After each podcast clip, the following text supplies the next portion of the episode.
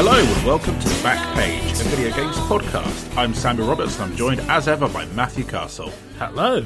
Matthew, is this the longest we've ever gone without recording an episode together? It's been more than two weeks, right? Oh yeah, it has. Because we did a batch. We we got a batch in the can, as we say in the biz. And yeah, uh, yeah it has been a while. Yeah, summer has we ended. remember how to do it. yeah, exactly. Well, I just talked over you, so that's um, a good sign. Oh, of- jeez, we never do that. I think we should just call it quits. yeah, that's it. This is the end of the podcast. Um, we're going to go out on a bang as I talk about 20 or so more pointless purchases that I've made on eBay. So, Matthew, I was actually really shocked to discover that the first bad eBay Games Court episode we did was back in early March. So it has been six months since that episode. Where did this year go? It's crazy, right? Unbelievable. Time Yeah. flies when you're having fun. yeah, well, a big question mark there, um, and an umlaut over the U for no reason. Um, okay, cool. So yes, Matthew, I suppose before we get to that, then well, I've got um, I've got twenty or so more purchases for you to audit in Games Court and decide whether I live or die, which will be fun.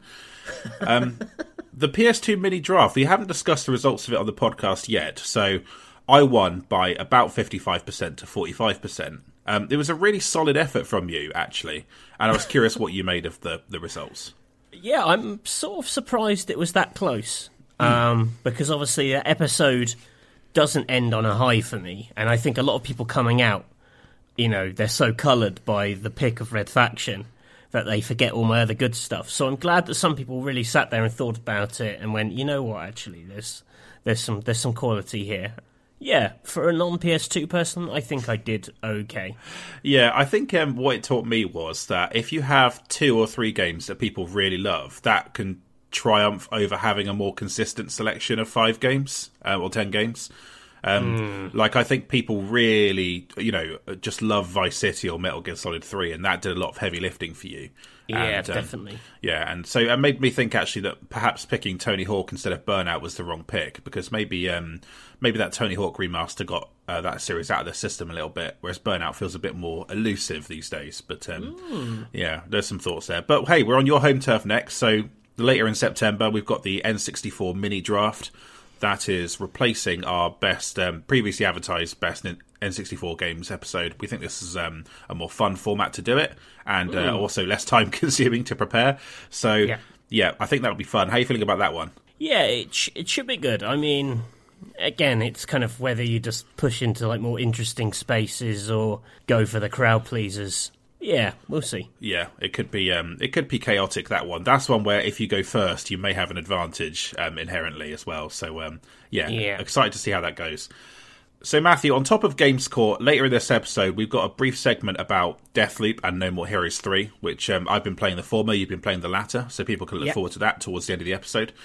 But um, in the meantime, then let's um, let's crack on with the Games Court retrial. So uh, basically, for people who didn't listen to the first episode, it's um, it's in our archives. Obviously, I have spent a lot of the lockdown during the pandemic buying games on eBay that for no real reason other than I think like restaurants were closed. So I thought I will just hoard I will hoard DS games in lieu of having like meaningful experiences with my girlfriend. So that's essentially what happened there. And I survived the first sort of like uh, trial, but now we've got a retrial coming up, Matthew. And I'm curious uh, for you as the judge coming into this. uh, What do you make of revisiting the um, Games Court idea? Yeah, well, you know, I'm interested because obviously a lot of these purchases you've made have been made in the shadow of the first Games Court. So I'm, I'm wondering if the threat of execution, um, which I should point out, is how Games Court concludes if you fail. Um, it's it's a pretty uh, bleak ending for an otherwise quite jolly segment of this podcast. um, and I wondered if if the threat of death would maybe inform your purchases, make you a bit more of a careful buyer. Well, oh, I mean, yeah, uh, jury's out quite literally on this one. Um, it's uh, it's actually, I would say, it starts bad, like real bad, and then it gets better. And I think that people will enjoy the variety of games I've got in this episode. I mean, actually, a lot of them are inspired by you know listening to you talk about working on NGamer and covering DS games. So there's a lot of Matthew Castle fodder in here. Well, that would be pretty churlish of me to say those are bad games. I can't, I can't just come and you know turn around on my old opinions just for the sake of trying to push you towards the uh, electric chair. Is it an electric chair or is it lethal injection? well, I don't- it's inspired by the Phoenix Wright games, right? Do they ever tell you how they're killing them? no, they just said ex. They just say execute. Oh, nice, lovely. Uh, you know, seems like a fair system, but uh, yeah. Uh, it really is like um, it, I do quite like that as a sort of bit of drama in those in those games. Though it's like, oh, that is actually like really grim, but um, for, it's like it's all puns and sort of like wacky animations until someone gets the electric chair. But uh, yeah, But it all happens off screen and is never mentioned again. yeah, you just get confetti on the screen, congratulating Yeah. you on a job well done. Oh, imagine being having confetti raining because the person who is accused, you know, the person you reveal to be the baddie is in the courtroom at the time, so they're also having that confetti rain on them, despite the fact that they know they're about to be executed. yeah, they're being wheeled out as like you know the confetti goes off, and it's like yeah, no confetti for you. Um, you're going to be dead in two days.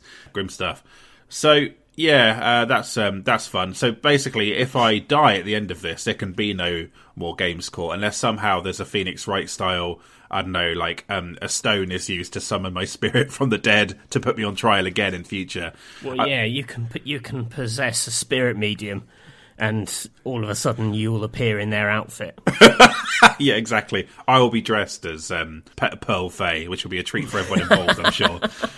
Uh, yeah, so good stuff. Yeah, so what's interesting with this one is that I think like to add a bit more drama to it. What we're going to do this time, I'm explaining this as the person who's on trial, but um, for each guilty verdict, as in for each game that Matthew decides um, that was not a worthwhile purchase, I lose three points. But for each not guilty verdict on a game that I bought, I only gain one. So the stakes have never been lower, frankly. Um, it's uh, it's you know it's going to be exciting stuff. So I think this speaks to a quiet confidence that you're you're gonna you're gonna walk it because that's quite a hefty penalty for a bad game.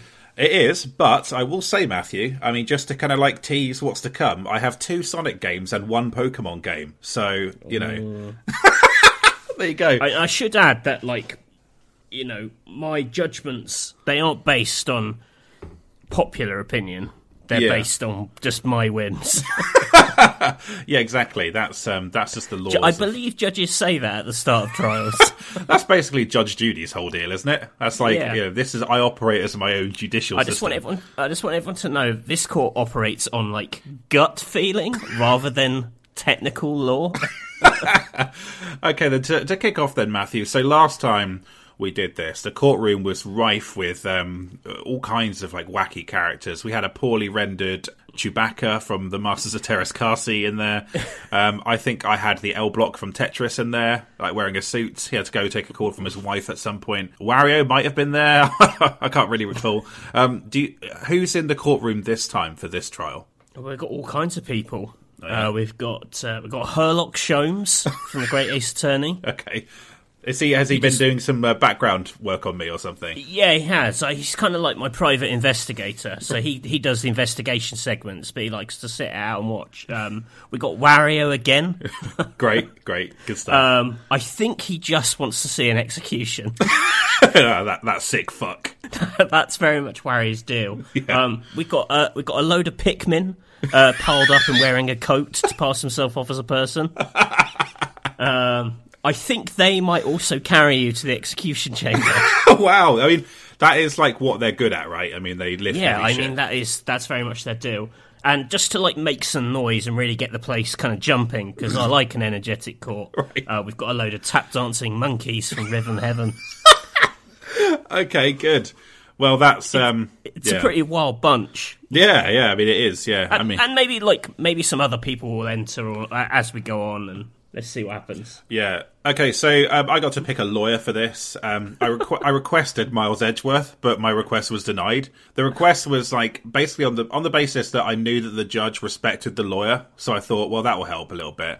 But um, uh, Miles Edgeworth wasn't having any of it, so um, I've been assigned um, one of the Payne family to represent me. Um, Oh. And it- unfortunately, his wig flew off as he entered the courtroom, which is, you know, not a, harbinger of things to come, perhaps. But um, yeah, so yeah, so uh, before we kick it, we kick off with this. It will probably be a while before we do another Games Court episode because I noticed that my purchases basically stopped when the lockdown lifted, and um, I could basically spend my money on doing the thing I enjoy more than anything else, which is going for lunch with my girlfriend in Bath, basically. So I think these were definitely filling a hole during the pandemic times. I've also reached a point, Matthew, where a lot of the tasty DS games I want are like so expensive that I can't really justify it. Like a couple of the Castlevania games and um, mm. Ghost Trick. I've given up on Ghost Trick. I almost got it from CEX, but they were out of stock after I bought it, so I just bought the um, iOS version in the end. But uh, oh god, it doesn't look as nice on my iPad as it would on a DS. That's um, yeah tragic. But uh, yeah, the other thing is that um, I actually found out I'd bought three fake DS games on um, mm. on eBay. I, I I realized afterwards what a sucker I was because I bought. I thought I got such a killer bargain for Apollo Justice on DS. I think I bought it for like ten quid, and it's like never available for ten quid. It's like always right. forty quid. And um, I was looking into it, and I realised that yeah, that there is like a way you can tell that your DS games are fake. There's um, an indented arrow that points down the uh, from the cartridge that tells you where to place the console. It, if it's indented, it's fake. But if it's like glossed over, it's got like a glossy effect, then it's real. That's basically the way you can tell. Oh right. So Apollo Justice was fake, and um, I had uh, weirdly Mario and Luigi Partners in Time was fake. Who's building their criminal empire off of cloning those? Do you know what I mean? Bowser. yeah, exactly. So um, yeah, that was uh, that was some fun. But I'm guessing, Matthew, that your purchasing habits, you still don't really hoard stuff, do you? You're just no, not uh, at all, not at all. So are you? So are you putting the fake games in the in the the you know are you presenting them today? No because i've owned those for years. Um oh, okay. I actually only discovered they were fake like recently. Um uh, so ah, these are all... they would have but they would have been like even if they're good games they'd be guilty you know guilty charges just for like being a dupe yeah, does that mean that yeah, like, I am contributing to crime? Does that mean that I've already lost like six points based on those? Or um... uh, well, we won't we won't include them. But had you tried to include them, um, yeah, that would have been would have been the case. I thought you were going to say I bought three 3DS games and I discovered that they were fake because they were all on the same cart. and, uh. and on the front of the box, it was called a thousand games in one. you went, wow, lucky me. Catherine's got like a, a, Game Boy game which is called like a hundred Game Boy classics. um, okay, so Matthew, should we take a short break then, and then we'll come back, and the uh, judge can convene the court and deliver any opening statements. Would that be appropriate? yeah, let's do it. Okay, cool.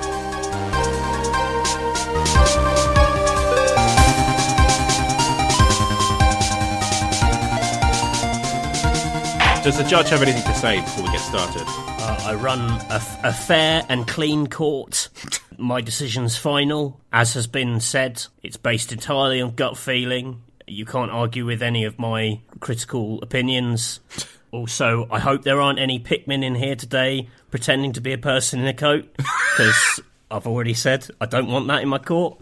So let's uh, let's find out what happens. Okay, good stuff. Oh, um, on a complete side note, I was uh, shocked to learn recently that the hunters in Halo are actually like worms inside a big carapace. They're like a big parasitey thing. That was quite. Um... Oh, I always thought they looked a little bit like um, the Pepper Army monster. What, just inside some art battle armor? Yeah. and, and, I'd just like to add, it's quite nice that we can have this conversation, you the defendant, me the judge. It's nice. It's a nice way to start. This is what happens when the um, judge runs his own mad Colonel Kurtz style justice um, system. Do you know what I, mean? I just like the idea that someone's on trial and they open up by just telling an anecdote about Halo to try and just endear themselves to me. exactly, yeah. Okay, good. Are you going to bang and a hammer now? Worked. Yeah. Do you bang your hammer now and we have to bring out the first exhibit? Yeah, I wish I had a soundboard that I could do the hammer. If if we ever get to the third criminal court, I'll I'll, I'll do that. well, no, the good thing is I can cut in um, the Phoenix Wright sound effects because there's a soundboard where you can download all the MP3s. So oh, nice. Don't tell Capcom that um, in case they uh, sue us. Um, okay, yeah. good. So yeah, bang bang bang. oh no. Uh, uh, I'll, I'll cut that sound effect in as well. Okay, good stuff. So, Exhibit A. Oh, it's as bad as it gets to start with, Matthew. I don't even remember why I bought this. Judge Matthew, please. Uh, yeah, sorry, Judge Matthew. Um, okay, so as I present this, Payne's wig has just flown off, and um, oh, that's a good sign. that's the second time today. oh, oh, I'm going to write that. I'm going to make a note in my big judge's notebook that right. that is suspicious. okay, Exhibit A. Oh God, it's Detective Pikachu on 3DS. I bought this for thirteen pound fifty on the twenty eighth of February. I don't remember why I bought this, other than thinking, will this be? This is kind of a novel idea for a Pokemon game, uh, a kind of point and click adventure thing. I got it, played it. It's really, really boring. Like it's a point and click game for children with no taste, basically. Really, really disappointing. So I can't justify it in any way. I know this is not going to go in my favour, but you just got to own this shit and get it over with, Matthew. Where are we at with that one? Yeah, I mean, there's a, a tiny little voice in my head says, "Well, you know, it's part of an interesting, varied collection. You know, like it's an it's a, it's an interesting curio to own, um, but it's just not very good, and it reminds me of the film, which I also didn't like. So, um, yeah, I mean, that's just straight up guilty. Yeah, fair enough. I've seen that film twice now um, because my friend came over last weekend and insisted on putting it on. It is pretty terrible, isn't it? I mean, like, if if money is for anything, it's to get Bill Nighy to explain the origins of Mewtwo. Do you know what I mean? it's just, yeah, wild. Okay, yeah, so that's fair. That's gone against me. I don't contest that. So we'll just move on to Exhibit B. Oh boy, okay, so, like I said, it gets bad, then it gets better. So, we've got Sonic Chronicles: The Dark Brotherhood on uh, DS, um, which I bought on 28th of February for £4.77, which is very, very cheap.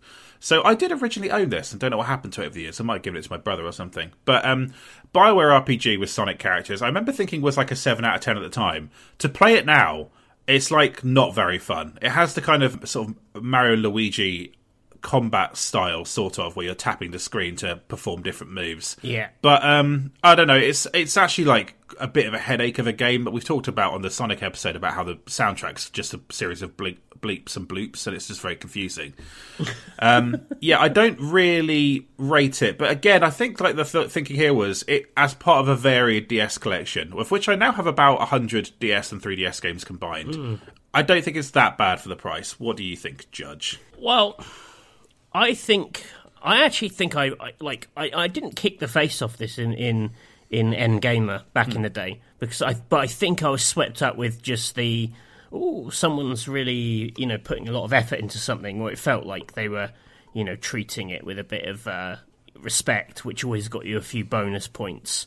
Um, but that was back then you know I think the Sonic Dark Brotherhood discourse has clearly sided on it's not very good and it's in this period that you bought it secondhand. I mean, I could have probably forgiven the original purchase. It's mad that you bought it twice. Um, so yeah, I mean, this one's guilty as hell. Wow. Okay, so six points down, right? Uh, Yeah, you're currently minus six. okay, yeah. Which means, you know, Wario is rubbing his hands together. You think he's he's going to get to see a corpse today? and a, a coat just collapsed and um, mysteriously. oh, okay, good stuff. This is where it gets slightly better. So, this is Exhibit C: Ghost I'll be the Recon, judge of that. Ghost Recon Shadow Wars um, for three ninety nine on the sixth of March, twenty twenty one. 3DS game. I think I bought this straight after we recorded our excellent um, best 3DS games episode with Joe, which is one of my favourites that we've done. And this came up. It's by um, direct designed by Julian Gollop, the XCOM creator. Uh, it is like XCOM. It is basically XCOM with Tom Clancy characters. A little whiff of Metal Gear Acid on the PSP as well. Just a kind of turn-based military style of it. It just reminds me a bit of Metal Gear Acid. So I played a bit of this. It's um, it's a, perfectly good XCOM like, and um, probably one of the most interesting Tom Clancy games there is. What do you think, Judge? Yeah, I mean, this is like the sort of secret best 3DS launch game, or one of the one of the bests. Um, maybe there's one I'm forgetting. Uh, yeah, abs- absolutely rock solid. You know, Julian Gollop brings brings some charm to it, and it's not. I wouldn't say it's like a particularly characterful game because of the you know the Tom Tom Clancy kind of does for that. But yeah, absolutely rock solid, very enjoyable little uh, turn-based tactics game. Doesn't exist in any other form, as far as I know. Uh, so buying this for three ninety nine, that's a great shout. Okay, good stuff. Uh, I, I must admit, I thought this is this really is like good, really good for for what it is. It comes slightly before people really appreciate XCOM again. I feel like that Firaxis game in 2012 completely like reverses polarity on on people's um, perception of Julian Gollop, and he's suddenly like everyone's like, oh no, this guy is like a, a games industry legend, and all of his games are really good. And he kind of been making different versions of XCOM on. Um, different platforms. There's a Game Boy Advance one. I can't remember the yeah, name. Yeah Rebel Star. Tactical Command or something. Yeah. Yeah. So yeah, um, that's uh, he's just been doing his thing quietly over the years, and now I think he's um, genuinely appreciated for it. So that's uh, that's cool. But yeah, I think yeah, this is um, not not they had much competition, but yeah, best 3DS launch game. That sounds um, sounds about right. So Exhibit D is Project X Zone on 3DS, 16th of March, twenty pounds, um, which is a good price for for this game. So mashup game with um, Sega, Capcom, uh, and Namco characters. Um, the Namco one's less exciting, I would say. But um, Matthew, we talked a bit about this in the 3DS games episode. What's your take on Project X Zone?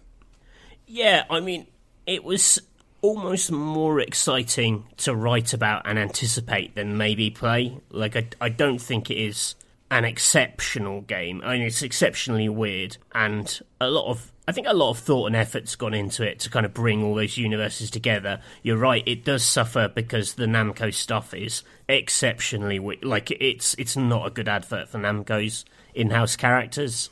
but yeah, I'm not in love with it as an actual game. But the idea of it's wild. I think it's a very. I think it is a cool thing to have in your 3DS collection. Twenty pounds, yeah. I mean, listen, I have to take your word for it that that's a decent price. yeah, why not? Sure, not guilty. Okay, cool. I almost bought the second one because that's got the uh, Yakuza characters in it. But um, yeah, I, I did. I, I did play a bit of this before this episode. Uh, it's like it is like a tactical RPG sort of where you Yeah. do, but where you do kind of real time combos as the battle start. It's a very odd thing, I would say. Mm. But I can see how it gets the most out of its different characters by allowing them to do their own sort of specific animations from their games and stuff. It's just very, very strange the pitch of it. It's like there's like a weird sort of strain of sort of like Japanese mashup games where you'll see characters from like Evangelion and stuff in a in a real mid budget like five out of ten game. That seems to be like a thing that happened for a while, but Right. yeah. So Project X, so yeah, I don't regret buying this, but um, yeah, twenty pounds was pretty good. It generally goes for about thirty quid or more. So um, ne- next up then, Matthew is Exhibit E, Heavenly Sword on PS3. So bought this on sixteenth of March. Wait, sorry, nineteenth of March for one ninety nine. So almost no money at all. Uh, to the point where I don't know why someone even bothered going to the post office with it. It's like you might as well not send it and not have to go anywhere. I'd pay two pounds not to go to the post office personally. um, so yes, I own this. Um, That's a terrible business plan. do you ever play this one, Matthew? I think it passed you by, right? yeah, this this one passed you by. So like this one's based entirely on gut feeling. Um, what did you make of it when it came out originally? So I thought it was like an interesting seven out of ten. I've kind of got. Um, I'm sure people would know, who have listened to this episode, listened to this podcast rather, have noticed that I have quite a lot of affection for this weird early part of the PS3 lifespan. I sort of like a love hate thing. Um, That's partly why I picked this up. I I have like um, most of the PS3 exclusives on my shelf, and this is one I didn't have. I actually haven't played it since it first came out. Where I, when I gave it. I believe seventy six percent for play. I think maybe seventy eight. Um, so I gave I gave it, I guess, like a seven out of ten at the time. Uh, judge. So factor that into your. Um, Yeah, I mean, I think Stockholm syndrome may be playing a part here. From those early PS3 days, you've seen it and you've had a you know an opportunity to to go back to those heady days. Something about the price of one ninety nine on this makes me feel like the world has decided its value. I, f- I feel like uh, I haven't played it, but my gut is saying this has got to be guilty. Wow. Okay, that's like a bit of a shock verdict. I think. I, I think this Oh, is. oh no no no no no oh, no no no no no no no Yep. oh no no no no no no that's the court that isn't uh, was that the court was that me eating a foot long subway in in 30 seconds On this podcast, you can never tell. Um, Payne's wig just flew off again. Um, there's how did he oh that's right because every time it flies off one of the Pikmin goes and fetches it and brings it back Matthew, why is there a coat moving around on the floor of the courtroom? I don't know it happened it happened during one of my many subway breaks Wow. Okay, this is um, some legal system you're operating here. Okay, cool. So, um, yeah, I think that the next three are like pure Matt Castle choices. So, Okay, I'm pretty well, sure. they better be for your sake. Because um, currently, I got my guy firing up old reliable. Uh, That's the electric chair. Okay, good. Yeah, I love the idea of firing up what he's going to give it a test run. Just get someone to sit in it, and then like, hey, Gary, just sit here. We'll just You have to sort of spin a wheel to charge it up. It's like a DS mini game. He's got to do it with a stylus on the screen, you know. yeah, that's exactly how it works. Okay, so Exhibit F is another code, two memories on DS. Um, that's I bought that on the thirty first of March for eight pounds seventy eight. So Matthew, why don't you talk about this one because you know the game so well? Yeah, this is Cing's first DS game. A game that for a long time was just sort of famous because it has a puzzle that you solve by closing the lid. Cing's sort of original gimmick and the thing they were famous for was using the hardware brilliantly in lots of different puzzles. Where I think now, actually, what a lot of people look fondly on is more the tone and vibe of their games. But back then, it was more just like these guys are so gimmicky. It's wild. You've got to play it. Yeah, I have a, I have a lot of affection for this game. I don't think it is their best work. Like narratively, it's quite simple. It's a lot more puzzle focused than story focused. Um, I actually, when I interviewed for NGamer, there was a writing test where he had to write a you know, 150 word sort of review roundup style review before the interview. This is what I wrote about. So I have a, a natural affection for it because of that, because I feel like I owe my job to it a bit. Yeah, like a, a, a bit of a curio, Cing do better work, but I I simply can't can't punish someone for, for including this. So yeah, that's uh, that's not guilty. It totally belongs in a in like a, a broad kind of like DS 3DS collection as well. I think the game like this. Yeah. I will say, playing it, I didn't think the writing was very good, and I think Yeah. that actually this this this kind of applies to the next game I'm going to pick as well. But um, I sometimes think these games have like an amazing vibe, but getting their getting their own way a bit when it comes to mechanics or being a bit tedious for no reason. Um, Whereas maybe like Hotel Dusk boils down what Cing's good at in a in a better way than this, Matthew. I don't know, but um, Yeah, I mean, this has like this is shaped more like an adventure because you're going to this island to like try and find something. So it's got a bit more like momentum to it, which maybe sits at odds with their more mellow vibe. Where Hotel Dusk is about just hanging out at a quite boring hotel, and so it kind of plays into you know their vibe better. But you know. Let's let's not try and talk yourself out of this one. like this is this is not guilty. Let's let's not colour it. yeah, this is my only shot of not getting electrocuted, so I should Yeah. um, should go with it. Okay, Exhibit G is uh, Flower, Sun, and Rain on the DS, which I bought on thirty first of March for nine ninety nine. Now, I think this is a worse game than another Code Two Memories because this really gets in its own way with like arbitrary mechanics and slow bits and stuff. I played about an hour of it, Matthew. I got to say, it's like it's incomprehensible, but I would defend it as like a good curio for a DS collection again. What do you think? Yeah, I mean, I recommended it to, to Suda fans back in the day. It is baffling. I think it's baffling to the point that I, d- I don't think it really makes sense as a standalone game. Like, it, it ties into the bigger Sudaverse in a way that you can't appreciate on DS because the other bits aren't there. It did make me laugh, though, as a standalone thing. I like the mad music. I was probably more into Suda's thing back then than I am now, but yeah, I mean, I, I think this is a cool curio to have in a collection. Yeah, I think so.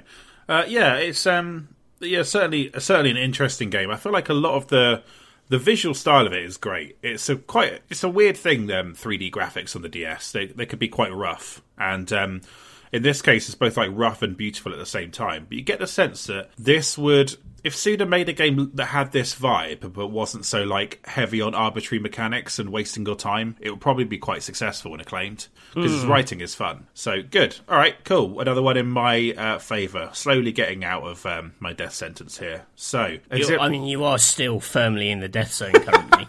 okay, good, good to know. But I think I've got a strong streak coming up, and then like Okay. one possible danger zone at the end. It's going to be um, interesting. So, Exhibit H, Matthew, is Contact on DS. So I bought this on the second of April for four ninety nine. Now this is a game I know very little about, but isn't the little man in it your um your avatar on Twitter? it is my avatar on Twitter. It was my reviews avatar in NGamer. Because when I joined, they were like, you need like a sprite uh, to represent you. And I didn't pick this because I particularly like Contact. I don't think it's an amazing game. Like, it's quite a baffling RPG with some quite s- strange mechanics. But almost like the Suda stuff, it has this uh, amazing k- kind of character and a sense of style to it. This one, yeah, this one, I'm, I'm going to put my hand up and say I've never actually finished Contact. That's how, how much I didn't get on with it playing it. But, uh, it would feel churlish of me to execute you for something which is I've used as my avatar for almost 13 years. is that churlish? Mm. Oh no, well the judge is making the rules here like a mad dictator. Yeah, so. I know. I'm just trying to. I don't know. I'm looking around the court. I'm looking into the eyes of everyone. Don't look I at Wa- see don't look Wario into the wants Wario. me to do it. He's up for it. He's like guilty. He's chanting guilty. Uh, He just wants to see. He just wants blood. That's all. That's Wario the wants. thing. I mean, and he's sick, and I don't know if I want to kind of uh, humour him really. the monkeys look sad, so I'm going to say not guilty. Okay, good. Wario is furious, of course, and throws one of the monkeys. Uh, an act of aggression, unnecessary. Okay, so Exhibit I. This is where it gets interesting because this could go either way. So I bought X Men Origins Wolverine Uncaged Edition on April 11th for two ninety nine. So I partly bought this as research for Best Games of 2009 because I wanted to talk about it a bit because I knew it was one of the sort of like oddities of that year that they made an 18 rated Marvel game where Wolverine just goes around slashing dudes and blood goes everywhere, which is something you never see in the films. I admit you do see in Logan a little bit, but yeah. So I thought I'd buy it and play it. I didn't think it was very good. I think that actually, if you compare this to action games of its time, like you know the higher end stuff like Devil May Cry 4, I think Devil May Cry 4 holds up really well compared to something like this. This is quite quite rough, but um, in sort of magazine freelance uh, parlance, Matthew, it's a great two pager. You know, you know, you, you make a bit of money, you finish it in six hours, you've got it done by like Sunday night, and you can um, you can enjoy the rest of your evening. You know, it's a classic. Uh, you know, you're a staff writer, go review it kind of job. So yeah, so that's um, that's this one, Matthew. What does the judge make of it? Yeah, I, I think you're right about that, where this fits in as the that that kind of kind of throwaway kind of sort of six out of ten freelancers like it. I also think it, it's it's like the end of a certain era, or maybe an era that had already finished at that time. So maybe it's kind of more of a callback to just sort of quite ch- like childish violence. Yeah. you know, it's it's it's the kind of game that like a t- twelve or thirteen year old really wants their big brother to buy them. Right. You know, it kind of it taps back into the kind of you know the, the like the Mortal Kombat thing and the Soldier of Fortune. It's like needlessly violent, not in a very interesting way, but probably like gory enough in screenshots to kind of tempt people. I kind of have an affection for that that sort of genre of games. Like they're not great, but I think they are quite key parts of like a of an adolescent gaming diet Yeah. Yeah. you're right. It's not the best game, but I think I'm going to say I'm going to say not guilty because you know it makes me think fondly of old Bloodlust. I mean, really, I should say guilty because you know if I have such a bloodlust, you know I can literally make a person big executed today, which would which would be rad. Um, but I'm gonna I'm gonna do the grown up thing and say not guilty. Okay. Yeah. And note that the judge just said uh, "rad" um, about killing someone. That's um, Well, I, I, sorry, I shouldn't give away. I mean, it would be awful, and it would weigh heavily on me. yeah. okay. Great stuff. Okay. Good. In no way is this a sham trial. Um, so. Uh, so um, yeah, I I think we're about halfway through, Matthew. Got a got a few more here. I think you're um, you're going to enjoy these next few as well. So I mean, we're about halfway through. I will say you were still in the death zone. Okay, I think I might. It could go either way here, so we'll see. Um, see how it goes. But okay, so Exhibit J is uh, Ninja Gaiden Dragon Sword on DS, which I bought April fifteenth for five pounds. Now this is a weird game because I thought this would be like a, I thought this would be a two D throwback game to the Ninja Gaiden games, but it's not that. It's like a 3D game. You hold it like a book and you swipe the screen to perform sword attacks, make it a bit more similar to the um, Xbox 360 Ninja Gaiden games. I think I might have bought this because they remastered them early this year.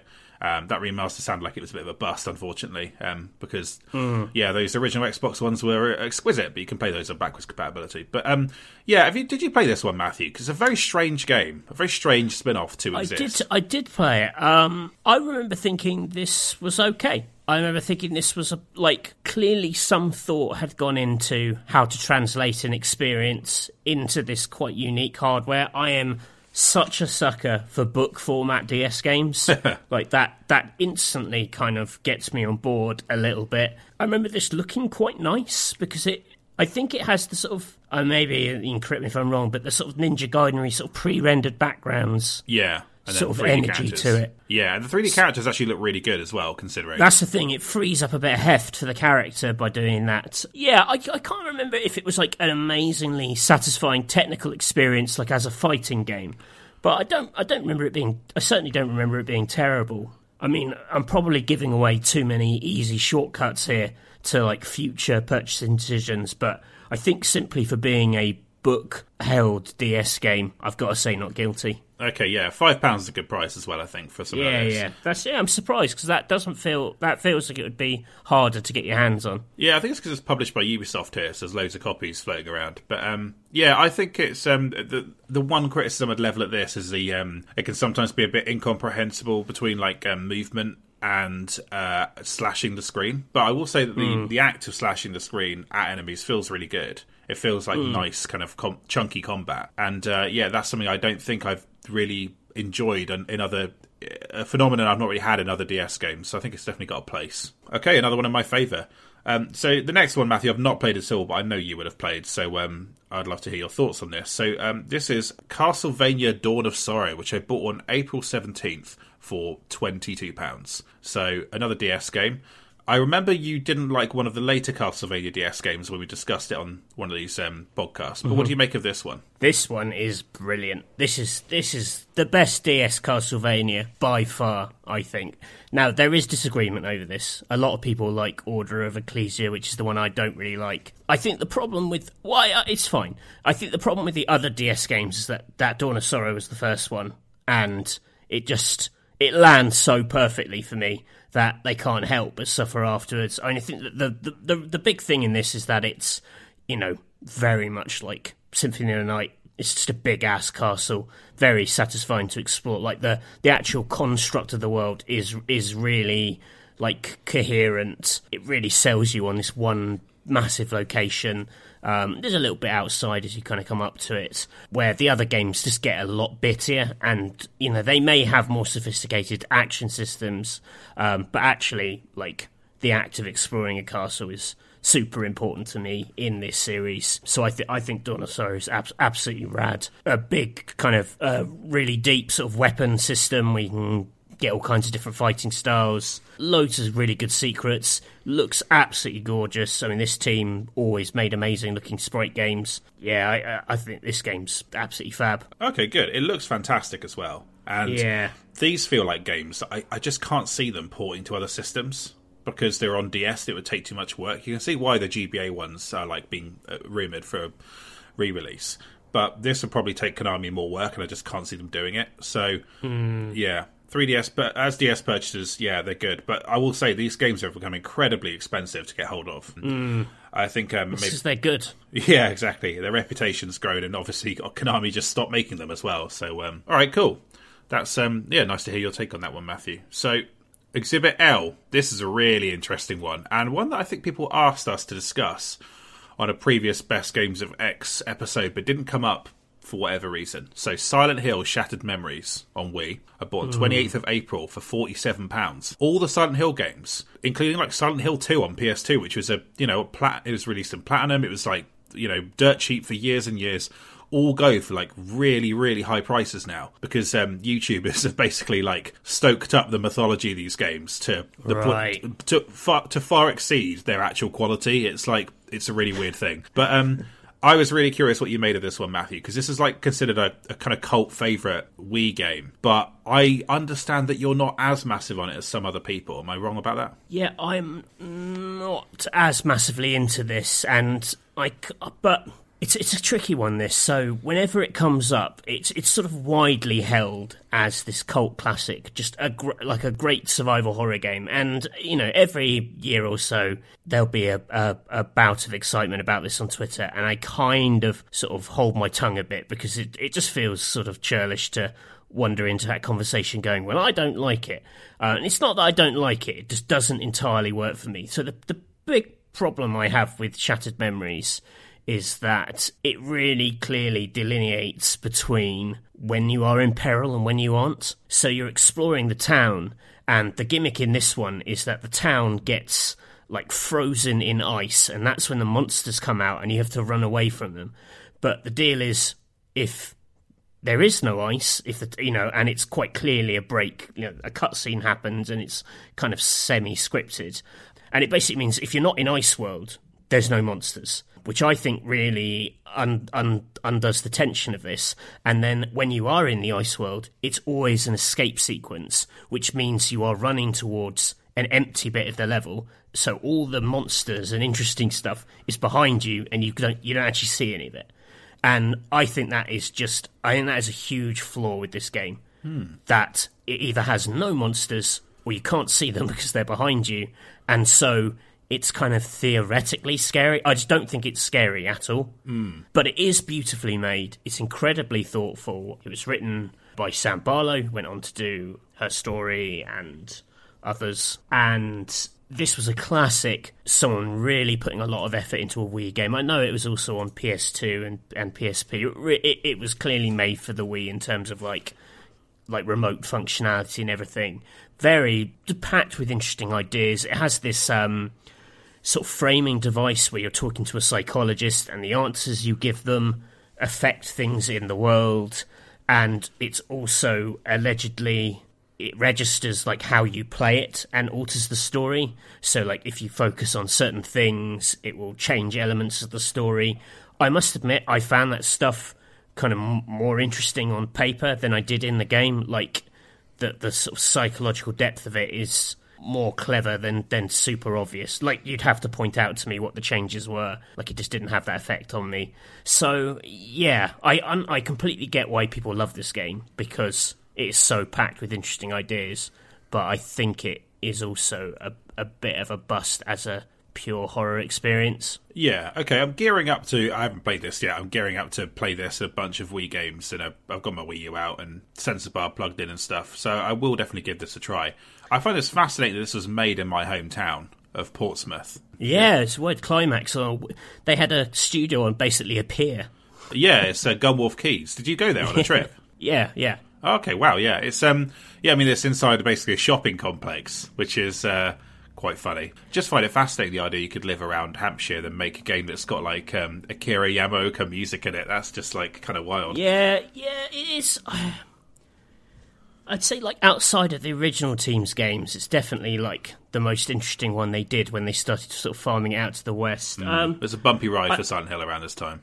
Yeah, I've, I've, I think I've got to say not. I've got to say not guilty, really, because like my personal problems with it, it it's more just a, a, question of taste rather than it being like a bad game. Yeah. Um. So yeah, that's a, that's a not guilty. This one will also probably never re-release, and also you know because obviously the, the Wii stuff is like inherent to it, and also um, I think the price will just keep going up over the years too. So doesn't feel like a bad purchase to me. Mm. Yeah. Okay, good. Yeah, yeah. No, it's it's certainly an interesting thing.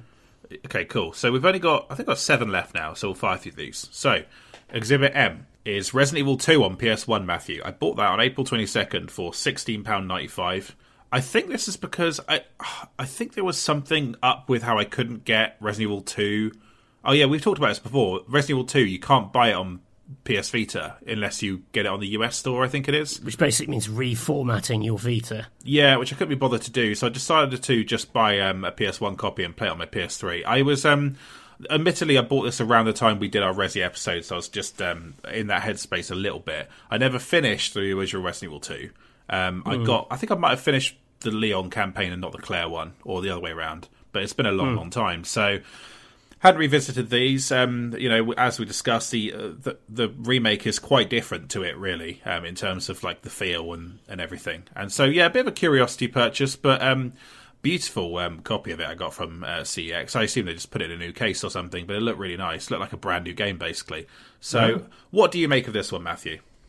Yeah, I mean, I, I replayed this on Vita. I went through the the, the faff of reformatting and all that uh, just before the remake came out, so I could have a, a bit more of a sort of informed take, sort of refresh memories. Um, yeah, I, you know, it's a classic. You you can't really argue with Resident Evil 2. You know, I still remember when this first came out, we didn't have a PlayStation, but I remember seeing a very brief clip of it on a TV show, and I think it was like the zombies pulling themselves out of the drawers in the morgue. and I remember just thinking, that is going to be the scariest thing ever. I couldn't imagine anything scarier than that. uh, at whatever age I was. Yeah, I, th- I think it holds up really well. I, you know, I, I don't think you can really argue with that. Yeah, the price isn't bad either. This is another series that's gotten quite expensive to, ho- to hoover up. Survival horror, I think, is just like such fertile ground for YouTubers that they just uh, you know, and, and, people like the idea of artifact kind of horror games. Um, mm. Younger generations who weren't there at the time to actually play these. So, uh, yeah. Plus, I did actually start playing the original um, Resident Evil on um, my PS Vita, and that game holds up really well as well. They're just they're just fantastic games. Um, be nice. So if, I've, yeah. I've only ever played the original one as the remake. Yeah, yeah, and I think you know, um, I think someone pointed out they're both like you know they're both worth experiencing, and yeah, for I can absolutely see why minus the terrible cutscenes and voice acting, the sort of like style of it at the time would have been so dazzling to um to players. Like it really is like the ultimate collision of like cheesy pop culture nonsense and genuine class. Like it's a genuinely classy game, but about something quite trashy. Um, mm. That's what's like fantastic about Resident Evil, and um, yeah, so I don't regret that one. Good. I feel like that's is... that's the energy of this podcast too. yeah, exactly. Yeah, basically, yeah. We're just uh, yeah T- taking trash. Uh, talk about trash like it is like um, gold, basically. Yeah. Um, so we have a few more then. So Exhibit N, Matthew, is another Matt Castle game, I think. Golden Sun Dark Dawn on DS. So oh, yeah. I bought this for £19 from CX on May 15th. And I did start playing the GBA original Golden Sun recently, and I thought it was pretty cool. Um, pretty cool kind of like RPG uh, series with action elements. Um, looks really nice. I think when any time that there's a Nintendo Direct, someone fruitlessly says make a new Golden Sun Nintendo, which they're never going to do. Um, so I was curious, Matthew, what you made of this DS one, which I don't know loads about, but I know is 3D, right, as well. I, I really loved this. Um, I think I liked it more than most. The thing I love about this is that you have uh, kind of these sort of summons, which the kind of combat sort of built around. They give you different combat abilities. And it's kind of turn-based combat, and that's that's all fine. But what I really liked is that the um, the kind of summons you have also translate to kind of uh, abilities in the real world, like action abilities. And there's there's almost a sort of uh, a light Zelda element to it, like the the you know the dungeons. You use your powers to kind of navigate and solve light puzzles, and it's just enough to push those dungeons above the usual layer of. You know, it's kind of a problem I have with general JRPGs is that you know the dungeons are just like endless corridors full of random battle encounters. There's not there's there's very rarely any interest any interesting like gameplay hook mm. or angle to them. But here, like your magic powers do have a use in the overworld, and it sells you on this quite kind of sort of adventurous sort of spirit that this game has. That's what I really like about Golden Sun. I thought this did just did a really really nice job. I thought this was great. I loved it. Oh, okay, great. Sounds like another one in my favour then, Matthew. This is definitely not guilty. Oh, um, Wario's furious. I do. I, I, I know some people are less keen on it, and some people who are keen on the Game Boy Advance games weren't as into the DS one. But I, I just thought it was. I thought it was class. Yeah, it's actually kind of weird that the series ends here because you'd think that this would be, you know, for this is such a golden era for so many Nintendo series that suddenly blow up on DS, but this is kind of an exception where it just sort of ends here. Um, yeah, yeah. I just guess it didn't do the numbers, or it's like a you know, I wonder if there's a lot of DS games which are kind of hangovers from the GBA, you know, period where they're like, well, of course we'll do a sequel to that. It was big on GBA, and then the character of the DS is so different, and by the time you know that, you've already far along enough that you're like, well, let's make these things. It doesn't really fit into how we talk about this console. You know, Golden Sun like did not get a lot of love for Nintendo in terms of, you know, conference time and stuff like that because they're too busy talking about you know Wii Motion Plus or whatever. So it's it's just a like a game that just didn't didn't fit where they were, even though it's perfectly perfectly good. Yeah, um, good. great even. Okay, great. Yeah, yeah, good stuff. Well, uh, it certainly feels like another good addition to my DS collection. Yeah, so, oh yeah, and one step further from the electrocutionist chair. cool, cool, cool.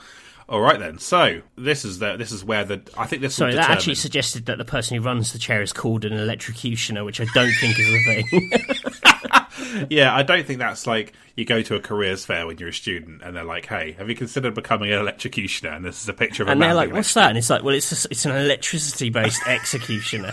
they're like, "Oh yeah, I definitely it's it's just that." uh, okay. This could really tip it either way, this one. So, Exhibit O is Sonic Colors on DS, which I bought on May 16th for £4. Again, who is sending these games out for such a low price? How can you be bothered to go to the post office? Crazy. But um, I bought this around the time we did the Sonic episode. Uh, I just wanted to kind of fill in some knowledge gaps. It was so uh, so little money, and the Sonic Colors games are considered probably the most acclaimed of the um, Nintendo era of Sonic games. It's like perfectly fine to mix up the usual Sonic formula. Has very nice uh, 2D art, I would say, and uh, yeah, generally speaking, I think it's like another of those sort of seven out of ten uh, DS Sonic games, really, Matthew. But uh, did you ever play this one? I didn't. I only played the Wii game, which makes it, it feel unfair for me to put any kind of pressure on it.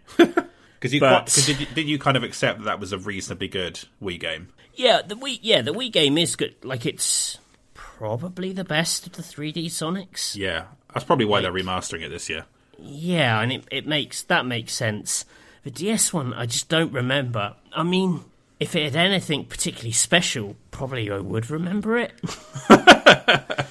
uh, it's very difficult because there's like I'm weighing up lots here. Let me let me talk you through my thought process here. I'm, I'm weighing up a lot here as a judge. You know, I'm thinking what's fair. Yeah. I'm thinking, you know, what's going to get, people coming back to my courtroom because So what? What you like a WWE pay per view or something? Sort of. I want to make sure I put on a good show for the crowd. Right, right, You right. know, because even though it's free to come in, like we do sell merchandise outside. um, it's one of those courts. Uh, you know, and the drama, just the drama for the, you know, the drama for the listener. Yeah. Uh, Don't forget to pick up your shirt that says uh, "I watched a man die" in, in uh, Matt Castle's courtroom. I, yeah, my parents went to games court and all they got was the whiff of death in their nostrils. uh, for the sake of drama, let's say guilty. Oh fuck! Okay, I wasn't expecting that. If it was the Wii one, though, it probably would have gone in my favour, right? Oh, if it was the Wii one, absolutely fine. The DS one, I don't really know what I'm talking about, so that sounds like a good excuse to send a man to his death. Okay, uh, I guess I can't argue with that logic. All I can do is make my case for my final four games. So, Exhibit P is Lunar Knights on DS. This was the, I believe, the only Kojima Productions um, DS game. It's kind of a follow up to the uh, Boktai series, and uh, this was twenty two pound forty nine. And it's, I would say, like it was like one of the highest rated games in the system. Very acclaimed. When you look at the um, DS on Metacritic, I, I saw this pop up, and it's like I think it got eighty something, and I was like, okay, that's interesting. I remember them talking about it at the time, kind of like um, uh, shootery thing. Um, never played Boktai. It always seemed conceptually flawed, being in the UK, which is perennially um, overcast. But um, people seem to quite like it. And this- Boktai hard mode. yeah, exactly. Uh, go live in like Sweden during like um, yeah during like, when it's like night time all Yeah, time. wherever it is that Al Pacino is in, in Insomnia. yeah, where is he in that? Oh, he's like in the north of is he Pacific Northwest something like that? yeah. Yeah. That's the thing. If Al Pacino had taken Boktai with him in that film, he would have had a much better time because even though he can't sleep, he would have ruled at Boktai. It, it's also the era of that was the era of Boktai too. So yeah, a Yeah. real real oversight. I'm surprised they didn't do that tie-in. a real oversight by um, Christopher Nolan. Um, so, so yeah, it's kind of a, kind of an interesting an interesting game. I've um, I will confess I've not played it yet, Matthew. But um, they they took out the solar sensor thing. Um, but they uh, basically apparently if you plug in the um, Boktai uh, GBA cartridge, you can bring that functionality back, um, which is quite uh, quite a funny idea. So I thought this was an interesting curiosity purchase. I sort of stand by it on that basis. It has really nice art. The screenshots look really good, and felt like a good kind of like secondary DS game for my collection. So where do you stand on this one? Yeah, I, I've got to put my hand up and say I haven't played this one either. But you know, I, you know, I remember thinking, oh, it's sort of a, you know, it, it it lost its unique selling point a little bit. But like you say, you can you can connect it to the thing. It is gorgeous. It's a really handsome game. I mean, purely, you know, this podcast is a very like Kojima friendly zone. Um, Everything except And- like everything except Horny Kojima that we're, we're friendly to, basically. yeah, even then though.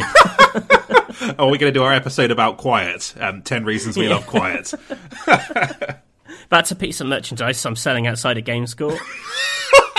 but a really bad like knockoff version. Um, Yeah. yeah. I'm horny for quiet. It's the t-shirt. Um, yeah, I, I listen. I it would be uninformed of me. I mean, it's uninformed either way, but I'm going to say not guilty. yeah, I think this is um, this is uh, yeah definitely like one that I'm gonna I'm gonna play in the next um, next couple of months on my DS. I've been cycling through these. I played I've made a concerted effort to play a lot more of these for this episode, as people might have noticed. I've got you know thoughts on on some of them. Mm. Um, a, a, you know, a mixture of like uh, sort of oddball adventure games that kind of get in their own way with wacky dialogue and mechanics and um, yeah, just other kind of like weird DS oddities. So yeah, okay, cool. In which case, then we come to Exhibit Q, Matthew, which is um, a bit of a hard turn here. This is Alien Trilogy on PS1, which I bought for four ninety nine on eBay. Can't remember why I bought this, but I put it straight into my PS3, played it. It's basically Doom with um, xenomorphs, and was acclaimed at the time. And um, it might have been because they announced that Aliens uh, Fireteam Elite game actually, which um, has big 7 out of 10 energy based on the reviews. But yeah, so I don't know if you ever played this one, but. I, I haven't. You'll have to tell me all about it, and in such a way that I uh, end up liking it. So come on. Okay, yeah, so it basically uh, like loosely adapts the, the story of the. Um, of the films and has the kind of usual alien FPS kind of uh, you know mechanics of the little motion tracker going off and then them kind of like popping out of nowhere. I think the fact that it's um it has this sort of like Doom style, uh, sort of like old ass graphics works in its favor. It's considered a better game than the later kind of like more 3D ish um, Alien Resurrection mm. that released on PS1. Um, just it's it's really really straightforward. It's walking around levels and uh, shooting aliens in the dark, and I think that is always quite a good formula for a game. But this um, this happens to be one of the better the better ways to enjoy that experience that exist in video games. There's obviously a you know increasing amount of bad alien games out there, so um, mm how does it handle Alien only having one alien? It's basically like it doesn't really delineate it, the story. It isn't really a story. It's just a series of levels. Uh, basically, it's just like right. yeah. I think the Alien trilogy thing is just maybe it's because Die Hard trilogy existed and they thought we'll tap into that. But you're right. I mean, you can't really doomify the original Alien, can you? Or Alien Three, really? Mm. Yeah. So it doesn't. Um, that's not really a factor. It kind of just feels like Aliens writ large, really turned into an FPS. Um, it would be really interesting for someone to try and, ta- you know, to have one game which actually, you know, acknowledge the unique character of those three films and try to like pay some homage to that. Yeah, this is not that game. Um, this it's is not that game. Yeah, it's much more like Doom or Dark Forces in um, in first person. But I think I do think it's like uh, uh, it was definitely like a kind of whim purchase, but it has um, lots of fucked up looking variants on the alien. And um, yeah i think yeah just a, a, sort of like good oddity from a sort of like weird era for this series where it was like kind of just turned into commodified for action nonsense and merchandise. Mm. you know what? Listen you make a compelling case. Like i say i haven't played this one. I know you know i've i've, I've read plenty of positive things about it. I'm gonna I'm gonna say not guilty. The Alien Queen they do in this, which I have not reached by the way. I did watch a quick clip of it on YouTube. Looks really fucked up coming out of the dark. It's like really a nasty like sprite thing they made for it. Um, yeah, big Echo the Dolphin vibes there. Uh, and of course, the Alien Queen joins us in courtroom today. yeah, it's great to see her. She's wearing one of those um, "I'm horny for quiet" uh, shirts. Uh, yeah, it's awkward though because on the other side of the courtroom there's uh, Ellen Ripley in the um, power loader. Yeah, so it's kind of that's that's a bit orcs. yeah, that's uh, tough for everyone involved. So um, yeah, wow. Okay, it's like it's like Harvey Birdman. This court, basically, isn't it? um, okay, so uh, second to last game here, Matthew. This is Fear on the Xbox 360, which I bought on July 20th uh, for £2.75. So, first person shooter from Monolith. Um, very straightforward, like going through offices and shooting dudes, but the gunplay feels really nice. Um, I remember this being like an early days, like pre Halo 3. The Xbox had a weirdly good amount of FPS games early on. I think that just became like the DNA of the original Xbox, and that just carried on mm. to 360 with uh, horror elements as well and quite a nice physicality to the combat. I thought this was backwards compatible on Xbox One, but it's not, which is really weird because you'd think that this would be a game true. that they'd make available, right? But yeah, I don't know. For some reason, you can't. But obviously, I still have an Xbox 360. It's plugged into my TV. Um, I have, I you know, I've played this a little bit before. I don't think I ever owned it. I think I borrowed it from the office or something. But um, yeah, I thought I'd just play it because I wanted to do a bit, do a bit of research ahead of a, a Halloween episode we've got coming up, Matthew. Mm. And um, yeah, Fear on 360. Did you ever play it? I played Fear on PC. Nice, yeah. Um, that would have been a good place to play it too, I guess. But um, I just fancy playing on my TV. So, what do you make? Yeah, of it? I mean, I love this game. Really great, aggressive enemy AI. Just, just really punchy to fight. I love the horror element because it's it's like super old fashioned scares. It's like jump scares and spooky J horror stuff popping out of holes and things. Like I don't think it makes any claims to being sophisticated, which is why it's good and it actually works. I loved Fear on PC. If that's indicative of Fear on 360, then this has got to be not guilty. Yeah, this was a good a good port, and this is an example of a series that really loses the thread of what it's good at very quickly. The second one is very it's got like mechs and stuff, and it's just not the same yeah. thing. It got too wrapped up in the lore of its stupid horror verse with like Alma as this sort of uh, horror figure. You know, it became very much about like her backstory and unpicking all that, and she was much more effective as just this like scary sprog kind of jumping out. There's a really good jump scare on a ladder in this. Yeah, Um, Is it- which I think I'll remember as like an all timer.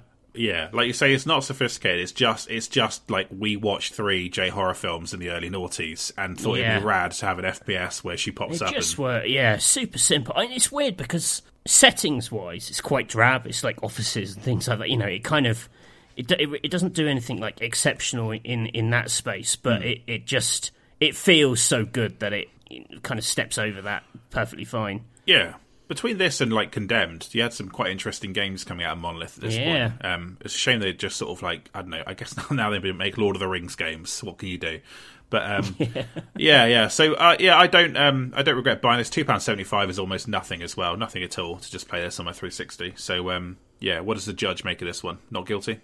It's not guilty. Okay, good. Uh, is it like even possible? Actually, no. Maybe we should save that for the end. Whether I've actually like it's even possible for me to have turned it around at this point. But last one, Matthew, is Exhibit S Burnout Three Takedown. I bought this on August 9th, which I think is just after we recorded the PS2 mini draft episode where you selected this um, for sports. Very clever. Picking something which you know I just endorsed. Well, um, this was one I only played a bit of at the time around a friend's house. I played a lot more of Burnout 2, actually, uh, which is also very good. But four four pound ninety five this on the original Xbox um, runs backwards compatible with 360. Uh, obviously, you know, arcade racing, whack the nitrous button, um, you know, have some nice crashes, use the uh, aftertouch thing to turn them into super fun stunts and stuff. The most complete Burnout game of the original type of Burnout formula. So, Matthew, I guess this is a not guilty, right? I mean, this it's a shame because we could have had a really spectacular ending here, but you've saved. You, I mean, you've arguably saved the best till last, or one of the best till last. Uh, this is a great game. This is the yeah the one the Burnout team themselves believe is like the fullest exploration of that idea. Um, it's their favourite of it. Yeah, I mean, this is just just great fun at the time. Just looked amazing, like so so it's such a pizzazz. You know, there's there's such sort of showmanship to this game that I really really enjoy. Um, it's big, daft, really good fun. Yeah, this is not guilty. It's not guilty as hell. Yeah, yeah. Uh, it's uh, yeah, it's um, it's. I played a bit of it, and the other day, and I was just like, oh, this. There is no modern equivalent to this, really. That's what's the bummer about it. It's just like of its time, I guess. But I don't know. People would still enjoy this if it still existed in this form, you know. Yeah. Well, there's always dangerous driving. Yeah, is the second? Is there a second one of those coming out at some point? Oh, they must be working on something. Yeah, I quite like the first one. It, it doesn't have the same like you know s- sort of scale to it because it's a much smaller team, but the actual core you know mechanics of driving really fast and dangerously and the excitement of that, I think it nails really really well. Um, I just think that some people struggle to get past the fact that it is like visually a bit simpler and doesn't have the same level of just polish and expense Yeah, but it's you know I, I I I actually thought the last one they made was pretty great. So yeah. I- think that it would help if the the name was a bit less Alan Partridge presents on VHS Dangerous Driving. You know what I mean? Like it's got that kind of flavour to Right, it. right.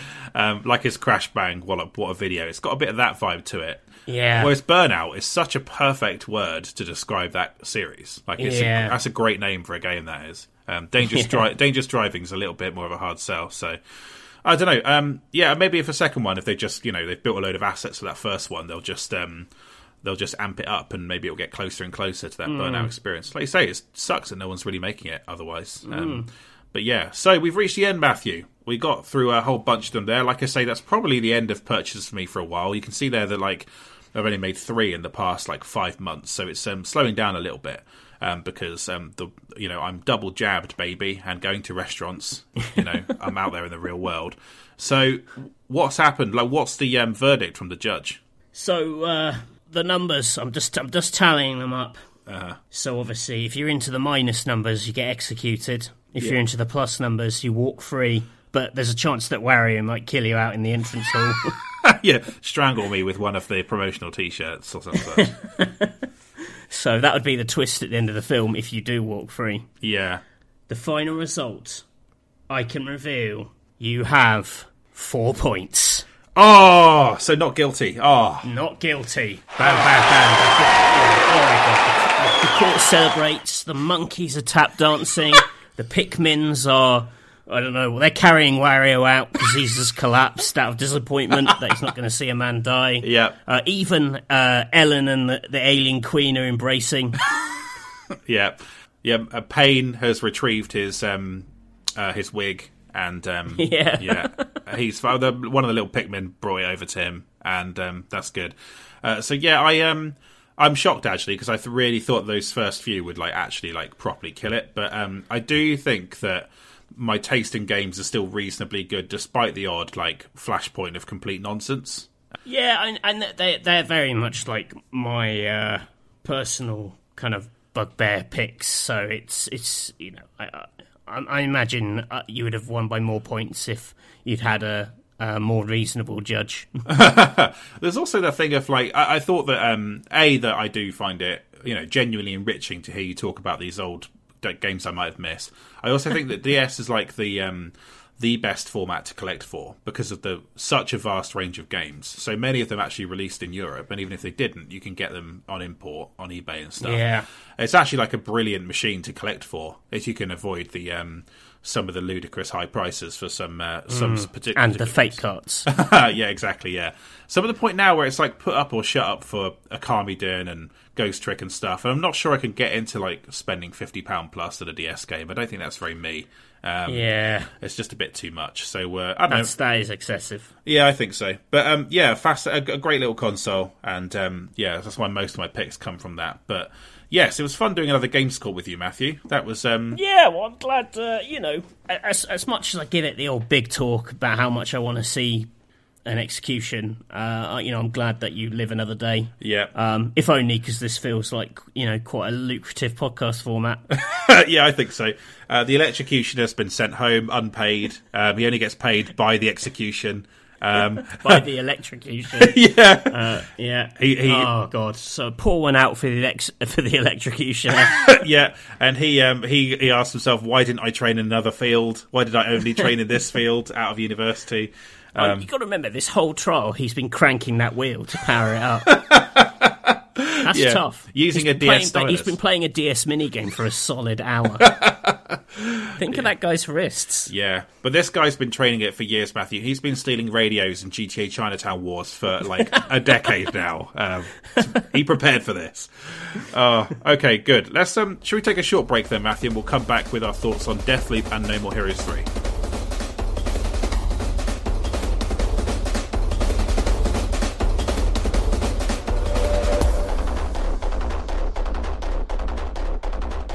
Welcome back to the podcast. So, in this section, we've got a few listener questions to go through, but we're also going to talk a bit about Deathloop and No More Heroes 3. Deathloop, first of all, Matthew. I've been playing this. I've played seven hours of it on PS5. I have Deathloop in my house, which is amazing. So, Arkane Studios has made this uh, first person game set a time loop on an island, and you basically have to uh, kill all these targets in one day in order to break the loop. I think there are seven in total.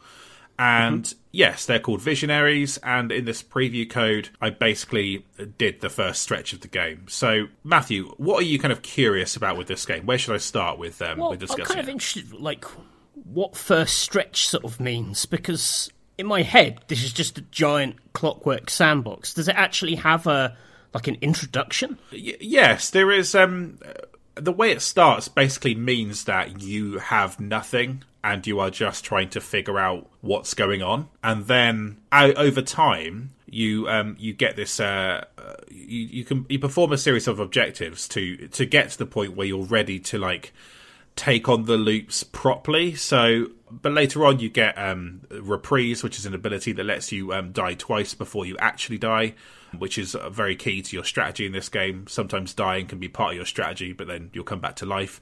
And you'll also collected a, a, a resource called Residuum, which um, you can use to infuse your gear. You spend a bunch of it basically. You can keep a gun or a power or like a, a weapon trinket between playthroughs, and over time you're accumulating like a vast arsenal of stuff you can sort of depend on. So the time loop thing is more punishing at first than it ends up being. Um, right. And um, to get um, the the powers in the game, they're called slabs. Uh, you have to go and um, kill one of the visionaries. Yeah, and then you have to spend a bit of residuum to keep the slab between um, playthroughs, and these are your sort of like uh, Dishonored style abilities, like shift, um, which lets you do the Dishonored kind of like movement stuff, and mm. um, Karnesis, which is kind of like um, uh, thwacking an enemy with a giant tentacle or something. It's like um, a, a, like a you know a telekinetic um, physical attack. And then you've right. got stuff like Aether, which turns you um, invisible briefly, um, so for a bit of a stealth approach. Uh, Havoc, which I think like makes you more powerful uh, briefly and makes you take less damage. So yeah, quite a lot going on in terms of powers and stuff. And at first, it feels very overwhelming, Matthew, trying to like keep track mm. of what's going on. And um, because there are four areas to explore at four at four different times of day, there are technically like six, 16 variants, sixteen levels total. You know. Oh yeah, I was going to ask actually, like how, how different are they at different times of day? Is it just like lighting, or do they actually change kind of what's going on? And they're they're very different because the thing is that you might go to a place just just pick it randomly and like you know nothing might happen but you might find a few clues and stuff but later on you'll find an objective that makes you realize there was something you needed in that time period but you just didn't realize it as a player because you didn't know what you were looking for right. this game this a massive part of this game is about like creating a kind of breadcrumb trail for you to follow and just being right. like well i know that this person does this at this time and i know that this thing is meant to happen at this time so what if i go here first and do this and that's uh, and that's like a massive part of it. Yeah, things like enemy placements change massively.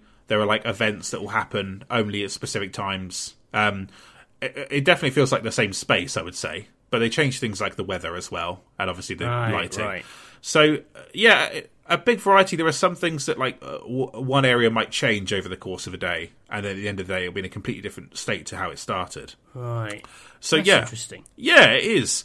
It's a, it's a weird one because they don't want to spoil anything about the story at all. Yeah. So I'm being very tentative with how I talk about. Yeah. No, I was kind of interested. Like you know, I guess that was sort of tied into my first question. Like, how on earth you embargo something like this where you know in theory you could see so much of the game from like minute one if you so chose but um yeah i guess this is the thing to sort of discover as you yeah. as you as you, as you play it. The, in the actual set in in when you're in an area in one of the time periods of the day is there like a time limit? Is is time moving in real time or is it more like a hitman level kind of just a sort of a forever place? It's um well in hitman occasionally there are timed levels right? Like paris where things happen at different times. Um oh yeah i guess certain things don't loop. Yeah you're right yeah. Yeah so um but this this seems to be immutable. So you get there and then everything's kind of as it will be constant. Like it doesn't change, so you can just go and explore and stuff. Like th- there might be a couple of exceptions to that, but I don't. For, for the most part, I think it, you can just take your time. You can like kill every enemy in the environment. You can go explore every building that you can want to explore. Um, you can stay for as long as you like. Basically, it's just that, oh, cool. it's just that when you leave, time moves forward. Yeah. So oh, yeah. so you've got time to make it. Yeah, because I was my concern with this is that you are going to constantly be up against it and it was going to be more of like a speed running exercise. Yeah, it's definitely not that. You can be as considered as you want. You can take your time to go around the environment and try not to get caught by enemies. So something I talked about in my TechRadar preview for this is that I I think it's much more of a shooter than mm. Dishonored is. In fact, it definitely is. Some players will try and play it stealthily. There are ways to do that. You get like a nail gun early on, which is obviously meant to be some kind of like quiet um, kill sort of stealth weapon. I will say that it didn't seem to. the first one I got didn't seem to take out enemies on a headshot, so I thought it was a little bit pointless. Um, right. So I switched that for uh, like a shotgun. But later on, you you'll find a better version of the nail gun, which will take out an enemy on one shot silently. So you can sort of play it as a stealth game eventually, but I would say that from the sheer volume of guns they give you, and the fact that you don't have loads of powers to begin with, you do end up playing it like a, a shooter that happens to be like um, have uh, have stealth have a stealth system baked into it. Um, right, right. And it feels like a lot of the videos they've been showing have been focusing on the action, right? Just like hop in this building, hop out of here, shoot this guy. Um, a lot of that kind of like Dishonored style speed run stuff that you see, where it's a lot more violent. Um, mm. So yeah, it's um, it's a really interesting game. It's a bit of an acquired taste. I wonder what Dishonored fans will make of it. I think the fact that it's more of a shooter might be might prove divisive, but I think it is a good shooter. The guns feel nice. Um, do you, um, you know, with that kind of slightly punchier kind of action focus, do you still get a chance to explore? Does it still feel like a kind of a classic Arkane world in terms of like, you know, the kind of the nuance in the environments and things like that? Oh yeah, like for sure. It's like uh, beautiful, beautiful looking sort of uh, biomes, as it were. The levels look really, really nice. Um, it is genuinely interesting to see how one area of the map might change over the course of a day. How yeah. one door will be open at a certain time of day that isn't open later on. That sort of thing. Like there are there are different different places that will be open at different times, which is really cool. I like that. Yeah, the, the detail is certainly there. I think that if anything, it requires you to be more careful of making sure you don't miss a clue or like a, a document. Pretty much everything you find in the world is is not just for color. It's about leading you to another potential clue to get you closer to right. your goal, and that's just that's really interesting because I actually um I actually there was a, a, room that I'd entered many times over and hadn't noticed one document that was on the floor or something, and I read it and it was like it, it put another clue in my objectives to kind of follow, basically another place to go at another time and try and learn something about that place. So it rewards it rewards you being careful and paying attention to those details. That's cool. Yeah, it goes to a lot of pain as well to tell you who the different visionaries are, to give you like a breakdown of their personalities and stuff. They feel like big characters in the world, which is nicely done. Oh, that's cool. Yeah, there's only one level. So the way they got around the, um, you know, not spoiling it is they only gave you one level to capture, basically, which is you go to a location called Karl's Bay. It's kind of like a bit of a rundown sort of port area. And there's this um, sort of like a kind of preacher style woman called Harriet who's um, in a hangar, sort of delivering some kind of sermon. Uh, in the hangar, she's like in a kind of like a little sort of cockpit that's protruding from like uh, another room. She's sort of standing in this little cage cockpit area, delivering this mm. sermon to all these dudes. And she's got like um, if you get caught, she's got like a little gas trap thing next to her that she'll activate. The first thing I did was try like snipe her from um, from like a vantage point up high in this hangar, and I missed. Um, and so she activated the gas, and I thought, okay, I've completely fucked it. But I did um, after like getting to a massive firefight with all the pe- the other um, NPCs in the hangar. She goes into this little safe room, and there are trip mines in there. And I got into a firefight with a couple of her bodyguards, and then one of them accidentally tripped the mines and blew her up as well as the two guards. oh, um, nice. so I don't know if the game intended to do that, but it considered it a valid approach. And the thing is that you can go kill these targets over and over again. So it's not enormously significant how you kill them once. The whole point is to how do you figure out how to kill all of them in one loop. Mm. So yeah, quite interesting. And there was definitely definitely another way I found to go and at least one other way to go and take out Harriet that was, you know, much more careful than the way I did it. I was just being impatient and also I didn't want to spoil what that other way was for players because again, mm. I'm very frightened of embargo details, so, Matthew. Is she, is she in different places in different time periods? I feel like your whole journey in this game is trying to figure out how they're all going to be in one place or two places or three places. I don't exactly know based on right. those seven hours, but it definitely feels like that's what it's going towards. It's like, you know, this is this is just the first time you'll kill this person. That's and, interesting. Yeah, you come to see, and if you kill a target more than once, you can upgrade the power that you take from them. So there's an oh, incentive cool. to go do it multiple times. I've killed, yeah, I've killed one target three times, for example, um, oh, nice. and getting more efficient at it each time. So it's, which is quite good because there's a bit of mastery there too. You get better at doing it each time and more yeah. efficient. Uh, how's the uh, like rival assassin? Um, so in our playthrough, we were playing it single player mode, so she was AI controlled she turned up three times in my first seven hours. Uh, she's quite a good mecha- she's quite a good mechanic. I remember I was in an area with no objectives, and I was just kind of wandering around. I thought, okay, it's a bit. I've kind of like wasted a bit of time here, but I'll just farm some residuum, then I'll I'll, I'll leave. Mm. Then she turned up and like just started shooting at me, and I was like, oh, that's quite cool actually. That I can, you know, you think you can think you're safe, you can think it's very quiet, you've cleared out a map full of enemies, but then she'll turn up, and it's like, okay, it's a bit now it's a bit tense. She's like reasonably easy to kill, I would say, um, at least in Okay. single player. But I can totally see how a fully powered up human opponent could be like devastating in that. so there's an interesting risk reward to that. I must admit, I'm really excited about doing it as a player, about going into other people's games. It is the ultimate like trolling uh, sort of thing. I'm assuming though the game has some, something to regulate regulate it though, so you can't you don't have Julianna coming into your game like every ten minutes or whatever, because otherwise it would be an absolute pain in the ass. But as a kind of like presumably, like as you play it, you'll know certain times and places that other players are going to be like bottlenecked. You know, your knowledge of the world that you build up by playing as the hero, you can then apply as the assassin. I don't know. This oh, you you will the the game gives you reasons to go to every place at every time, basically. Yeah, so it could, but it could. It's got a lot of potential, I would say, and it definitely feels like the missing piece of the preview the preview build. Yeah. Is not seeing how that works, but she's still a good like single player threat for sure.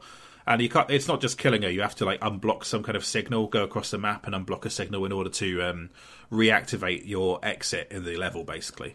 But um, Right. yeah, it's quite it's quite interesting. I, it's more it's it's more of a detective game than I thought it was going to be, and less of a time loop game. Like less of a, I guess what I mean by that is less of a roguelike. You know, it's not really a game about dying and starting again and changing your strategy. It's more a game about like, you know, knowing the end of the day is coming. So what will I achieve in this day that I can then pick up again tomorrow and and then like start, you know, start again. So yeah, intriguing, Matthew. I I'm unsure what players will make of it. I think it's um they've definitely taken some risks with it, which I admire, but a bit of a bit of a different flavour to Dishonored that's built on some of its bones, you know.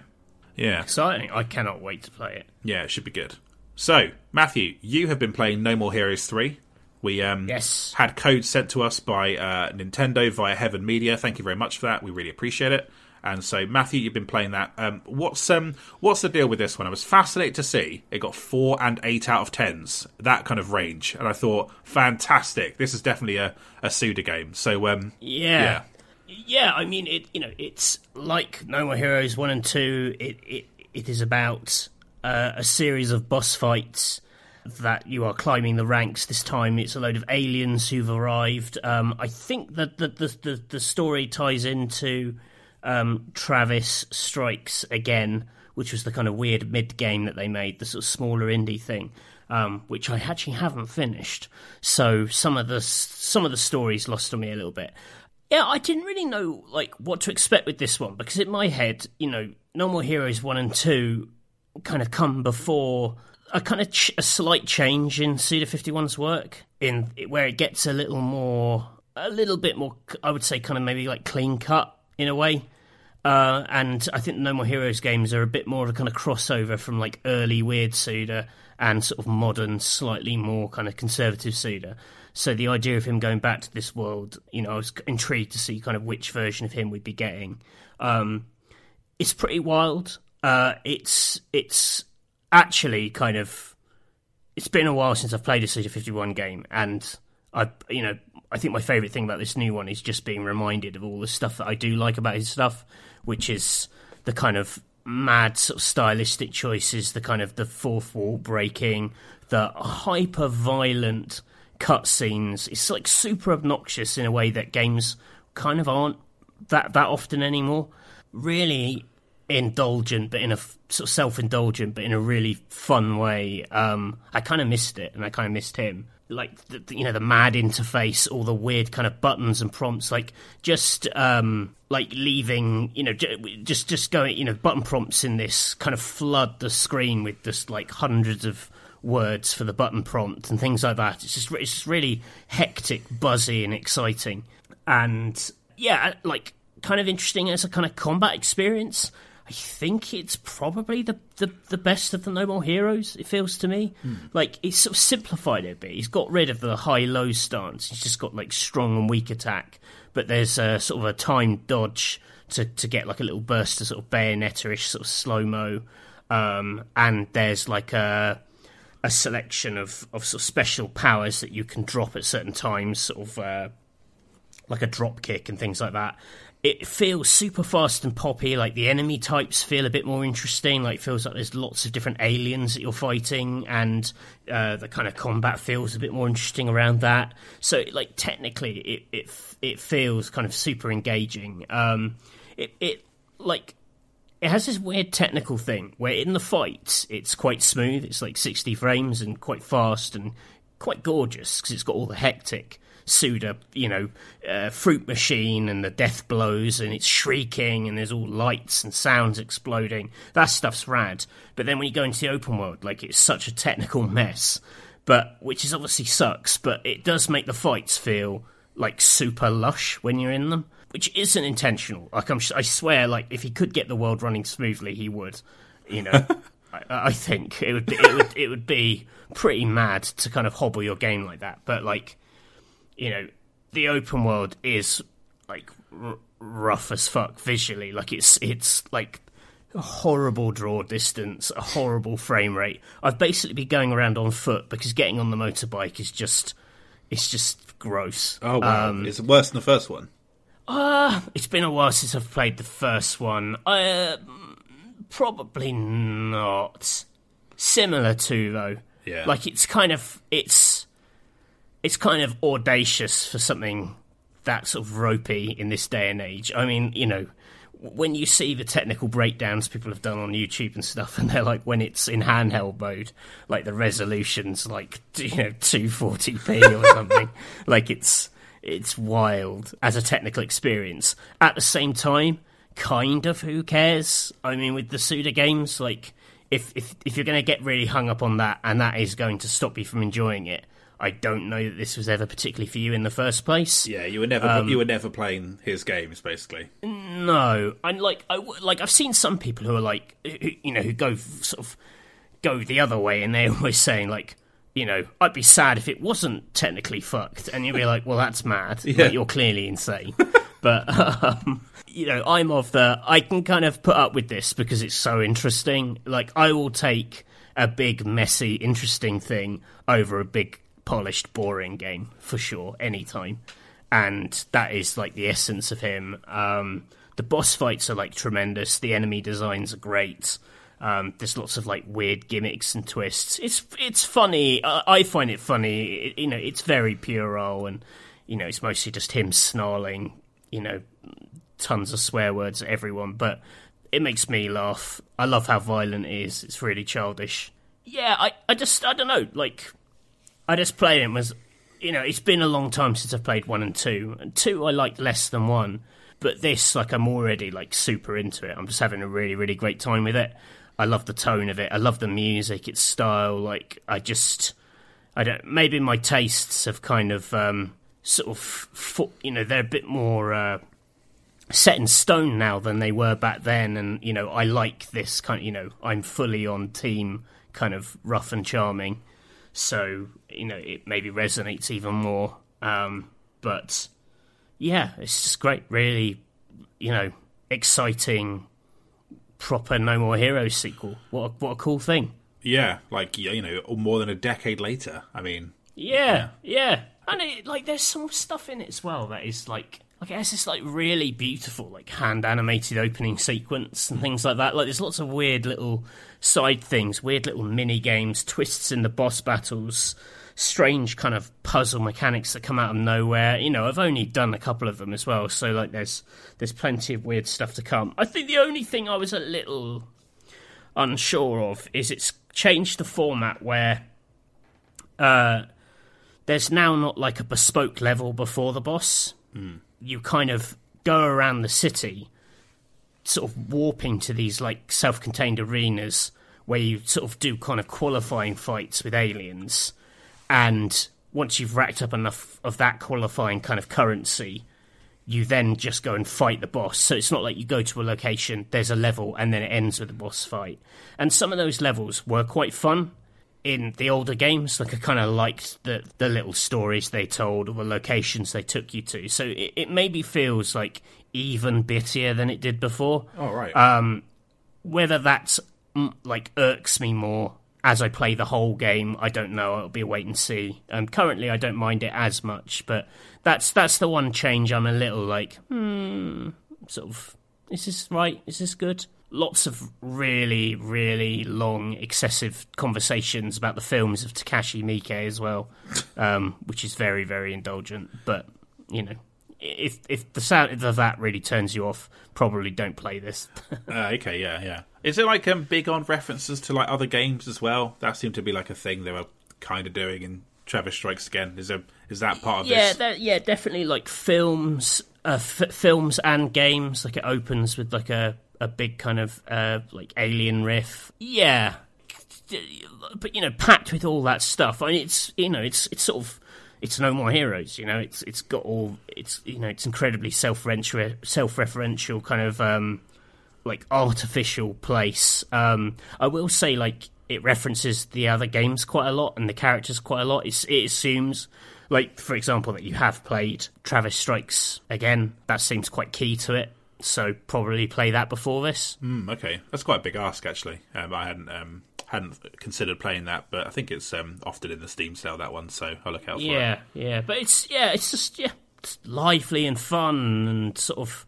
I don't know. It's weird. I, I, I played a bit of um, the new Ratchet and Clank this week, um, on PS5. I, t- I bought a pre-owned copy of it, and that is a game which is like sort of technologically kind of about as zippy and clean and polished as you can be. But man alive, it is so boring. It is so boring compared to something like No More Heroes 3. Like, it's just.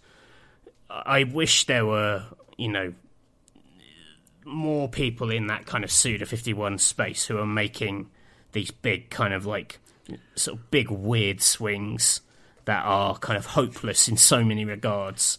But like the few places they do land, they just they just you know they sort of cement in your memory like instantly. Where Ratchet and Clank is just this big, like polished pudding, you know. Well, I mean, you know, the idea that you would consider a big polished pudding to be a bad thing, Matthew, is preposterous to me. I know you love a good pudding. well, I love pudding. Yeah, that's a terrible choice of words. Yeah, but I know what you're uh, saying. Like... It's just, it's just like I tell you, Ratchet and Clank. It's like plodding perfection, you know. and you're like, yeah, okay, uh, fair I... enough. But this is like I don't know. This is the real deal. I saw that um, Joe Skrebels liked Ratchet and Clank uh, Rift Apart. Do you consider that as a, a betrayal as um, former editor? Not at all. Not at all. I just that world. I like this isn't a Ratchet and Clank podcast, obviously, um, but the thing I can't get over how shit the characters are. The writing is terrible. It's so babyish. Like and it's just not. I know that's not aimed at me, but it feels like a game aimed at eight-year-olds. That's the thing I don't really understand when peers are like really into it. Like, be into the action by all means, but the world is like, it's like the worst Saturday morning cartoon. I just don't get it. It's not knowing. It's not ironic. It's not surreal, interesting in any way. That's the thing which bugs me about Ratchet and Clank. It's just a cackling villain. He's just so lame. Like whenever Doctor Nefarious or he turns up, you're just like, shut the fuck up. You know, I hate that guy. Yeah. Um, but it's just not aimed at me. yeah. Okay, that's fair enough. Yeah. But this though, if you want to see like an alien just chop off loads of heads endlessly in cutscenes, and everyone sprays blood like giant, like twenty foot fountains this is the game for you. okay, good stuff. Yeah, I, I, can tell I'm going to like this. It's um, it's going to be yeah, a game I put on my Christmas list. Um, yeah, yeah, I I, th- I think it's great. Like I fully expected it to be terrible because I think you know he's I think he has been a bit all over the place for a while. Yeah, but I'm like, oh no, this is good, and it doesn't feel fake. Like you know, it, he could do a tribute act to himself, and I think it feels like authentically shoddy in a way which I, I haven't seen from him in a while. Yeah. Um, and that is an endorsement. Yeah, yeah, no, that's um, yeah, it, it, it, just in screenshot form, it looks exactly like the game I want it to be. So um, yeah, yeah, I'm so pleased he's made it, and that people can play that entire series on Switch. That's really cool. Yeah, yeah, yeah, cool. Great. All right then, Matthew, let's close out with a couple of reader questions. So. Uh, they're both quite long, and as ever, they're tied up in our very strange uh, universe of stuff on this um, this podcast. So, number one, hey lads, Thanks for providing me with hours of enjoyment as I commute up and down the M1. Really love what you do, especially the Daft episodes where you're both CEOs of your own studios. I was just listening to your handheld console episode and had an idea I wanted to share. We've already explored how disastrous your planning is for a press conference, but what about a whole physical event akin to Gamescom, PAX, or E3? How would Big Sammy Holdings or Matt Castle Productions entice gamers out to a physical two day event again? Your picks could be your three paid for influencer slash celebrity endorsers. Fucking Randy Newman's going to come up again, I just know it. Um, the one big experience that the convention offers, i.e., cosplay competition, VR arcade integration, etc. What's in the welcome pack that comes with each booth? What would be on your panel schedule? And I'm sure you can come up with better ones. I hope you're both keeping well and congrats on the podcast success. That's from Jimmy Bowers, who also left us a review on uh, Apple Podcasts. So thank you very much. Matthew, what is the Matt Castle Productions uh, physical two day event? First of all, what's it called? Do you have a name for it? Oh, I don't have a name for it. Yeah. Oh man, I should have thought of a good name. I mean, it would probably be like like I'm quite literal with my with my titling of things. Um, You should like call it- Matt Castle Yeah. Go on, sorry. Productions is is bad. It's got to be a similarly bad name. I think it should be um, Matt's Castle and then like brackets productions. Um, you should do that. Oh well, I do love a bracket. uh, yeah, or something where it's like something and then brackets. It's a games convention. Yeah, I, I think um, for me, I'm just going to go with uh, Big Sammy Fest. Uh, 2021. Oh, yeah. You need um, a vaccine passport to get in. I'll just make that very clear up front. Um, Fun. yeah, well, you know, we're pro we're pro jab on this podcast. I want to make that very clear. Uh, we're pro people not dying. So um, yeah, that that that'll be on. Unless it's game score. Yeah, I think um, we're pro people not dying will be on the program you get when you come into the um, the convention center. So Yeah. yeah, that's like our slogan. What about your paid for influencer or celebrity endorsers, Matthew? I feel like I've got to be true to my conference. Yeah, So, like, people have seen the conference. They're going to expect Barack Obama, yeah, obviously. Also, that gets in, like, the legitimate press because people will just be interested in what that guy's up to. so, again, I, I still think that is sound business practice. Um, taking a break from producing thinking, Netflix like- shows. Yeah, I was thinking, like, a hol- like a. Obviously, Randy Newman, of course, but like a hologram. okay, right. So it's like if you're not into Randy Newman, okay, you know, if you can imagine such a thing, you'll still probably just dig seeing like a really good hologram. Right. So that that works on two levels. Yeah. Uh, and finally, I thought I'd hire uh, John Mulaney because he hosted your conference. oh my god, that's so fucking shitty. How dare you, sir? And it will look like he's switched sides, even though it's just a paid gig. It will look like he's in somehow endorsing me. So that's what I'd do. I see. Uh, so the hologram is of Randy Newman, is that right? Yeah. Yeah, okay. Um, is that because he, the real Randy Newman, was too injured from the E3 conference to come Well, to the yeah, I mean. I don't think the real Andy Newman, as you know, is suing Matt Castle Productions because we hurt him in that car accident. Yeah, Uh, so this is just like a static image of him. yeah. Because we, we have like we own an- anything that happened to him while he was during the conference. we own all that imagery. So it's a hologram of him falling out of a car. okay, that's great stuff. Yeah, that So it's like a free falling Randy Newman hologram. when you walk in, it feel it f- collapses on you, the hologram, um, and it's yeah, yeah, it's like you were really there. Okay, all right, good. So, um, I I- if you're taking something from me, I'll take something from you. Um, Shu Takumi is coming to mind. Oh wait, no, he works for you, doesn't he? Shit, he can't but do he's that. literally an employer. Yeah, just like Agent Forty Seven, uh, who's also on the board. Um, okay, fine. I will bring the um, Pikmin in the jacket from Games Court. Um, I've survived that. I'll bring them along. I think people would uh, find the Pikmin very cute, and that would have um, that would have its own appeal. Um, it's tough with influencers and celebrity endorsements because I don't; those don't get me excited as a person. I'd probably bring um, Henry Cavill because he like builds PCs and people think it's very hot that Superman makes like big computers. that sounds like a bad like um, the Sun headline, doesn't it? Um, Superman makes big computers. Um, yeah, so I think Henry Cavill's like a good shout. Obviously, he's Geralt of uh, Rivia as well. Maybe I can awkwardly make him sit on the in a bath on the uh, on the stage. That'd be really weird. And he's like, "Is this really cold?" And I'm wrinkling. Can I get out? And I'm like, no, we paid you for two days. You have to do it. So I've got to sit here for two whole days. You go home at six. And it's like you don't. And um, I think like what I'm going to do is try and steal a bit of your thunder and invite um, Michelle Obama to my conference. um, Interesting. yeah, I think it will suggest some like um, tension in the relationship, like that they're they're quite split on Matt Castle Productions as a prospect. Um, Interesting. and she's prepared. She's prepared to back its like nearest rival. So yeah, then we got we got some red Pikmin in a jacket, Henry Cavill and Michelle Obama. Perfectly normal, normal day at uh, Big Sammy Fest 2021. I Um, wonder which of those three will have the biggest queues for autographs. Also, will I have to vaccinate the Pikmin? I didn't really think about that, but um, oh, yeah. God. Okay. Uh, what's the one big experience that the convention offers, Matthew? I suppose like your VR, th- sorry, the virtual Randy Newman kind of works for that. Yeah, I mean that's that's already exciting. Like I feel like most people have got their money's worth Yeah. um, just seeing a hologram of a falling Randy Newman. Um, th- the gimmick is that my my sort of comfort, my sort of I've sort of imagined it more as like an E3 stand, I guess.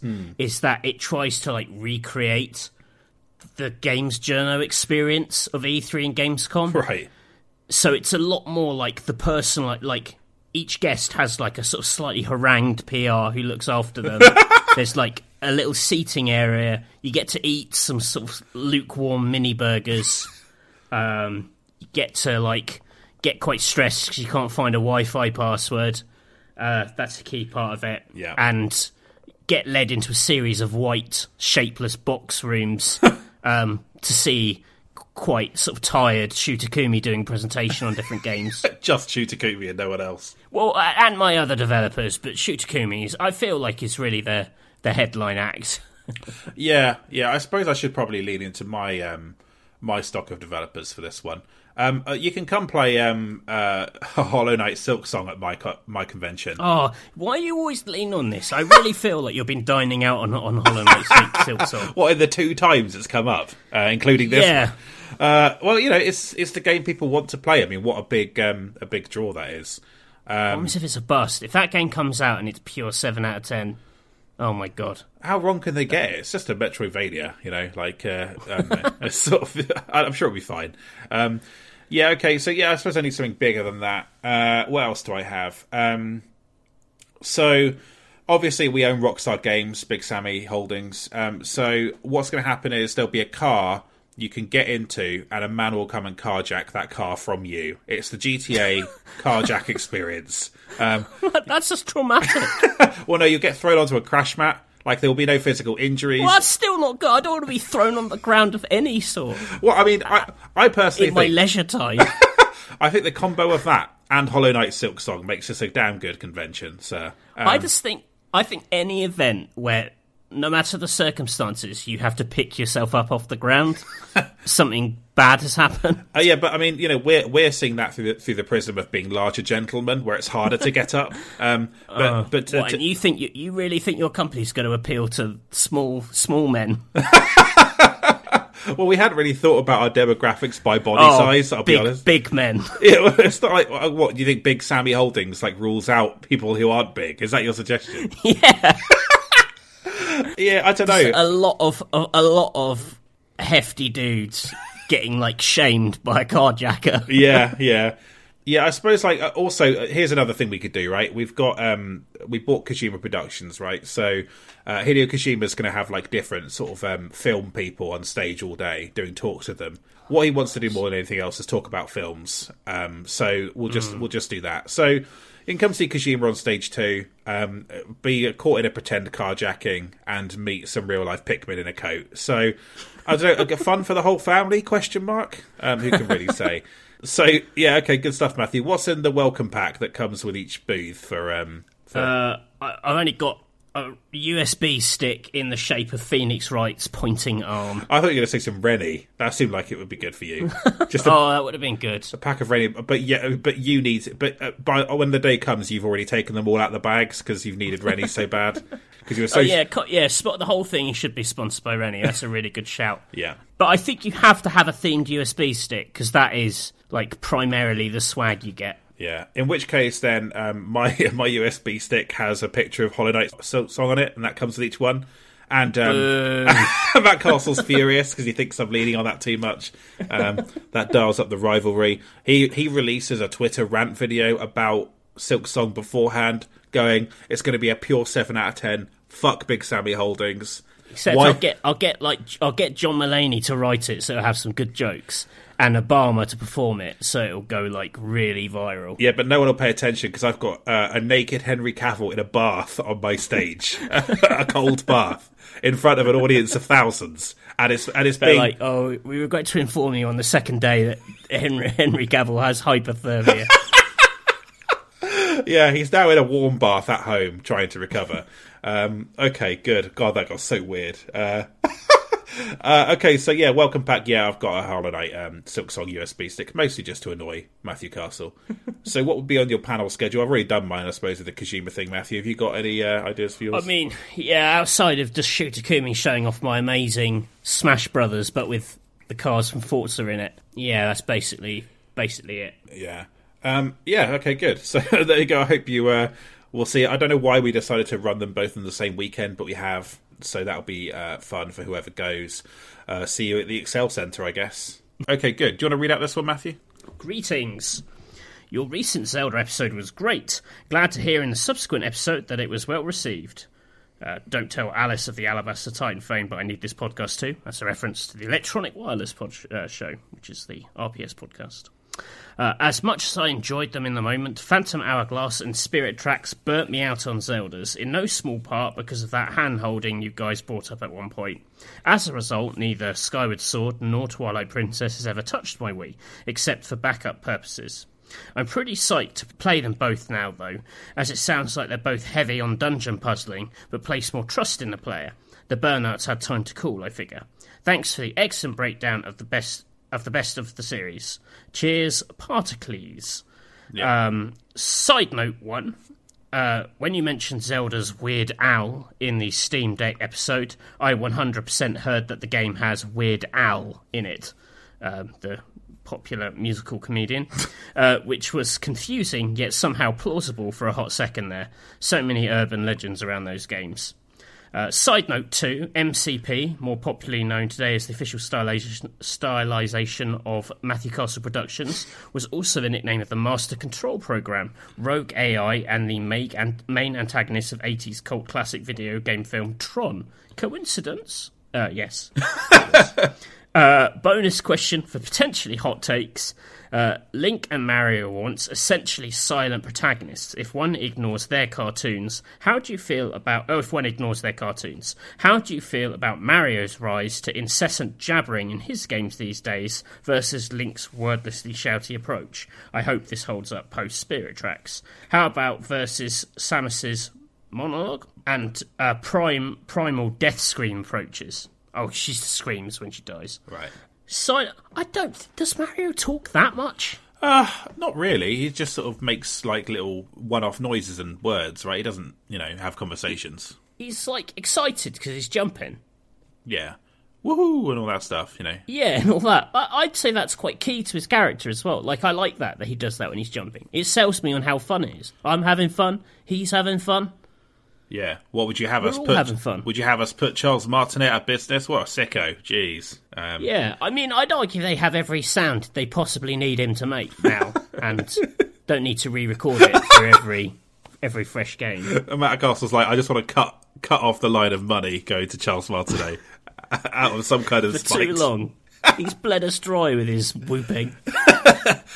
But, Um, he never delivers one more than a sentence, right? It's not like he's, you know, talking about. Yeah, oh, no, yeah, I mean- Bowser I mean- took Peach again. I'm so upset and very depressed. yeah, I mean, compared to yeah, compared to Ratchet and Clank, the guy's still a mute. He, yeah, I like his, I like his noises. So I guess we just don't see eye to eye on this Particles. Yeah. So uh, the um, uh, Samus thing. I mean, uh, uh, there's a game. There is a game where Samus talks a lot, of course, and that's um, Other M, uh, which is you know she, she doesn't come off very well in that. She's just very sort of like you know sad and stuff. It's a bit of an odd game tonally. I'm sure this will probably come up in a, our next episode, won't it, Matthew? Yeah, it's uh, I don't know. It's yeah, you kind of you got to be. Samus is this kind of silent kind of character. Kind of plays into the loneliness of that world quite well. Like I think one of the problems, yeah, with Other M is just the fact that you just hear from her so much, and you know the character in your head probably doesn't sound like that if she did have a voice at all. So her just sort of shrieking on death in like Metroid Primes or whatever is is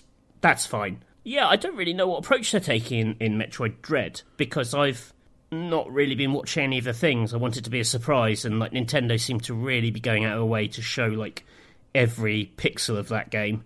So I'm, um, yeah, it's quite tough to avoid spoilers at the moment. Well, it's because they've only it's like the one game they're releasing this Christmas, basically. So uh, yeah, Yeah, but they're showing off like I think it's going to have some like classic bosses in it and stuff. I don't want to see any of that. I want to see that in the game. yeah, that's fair enough.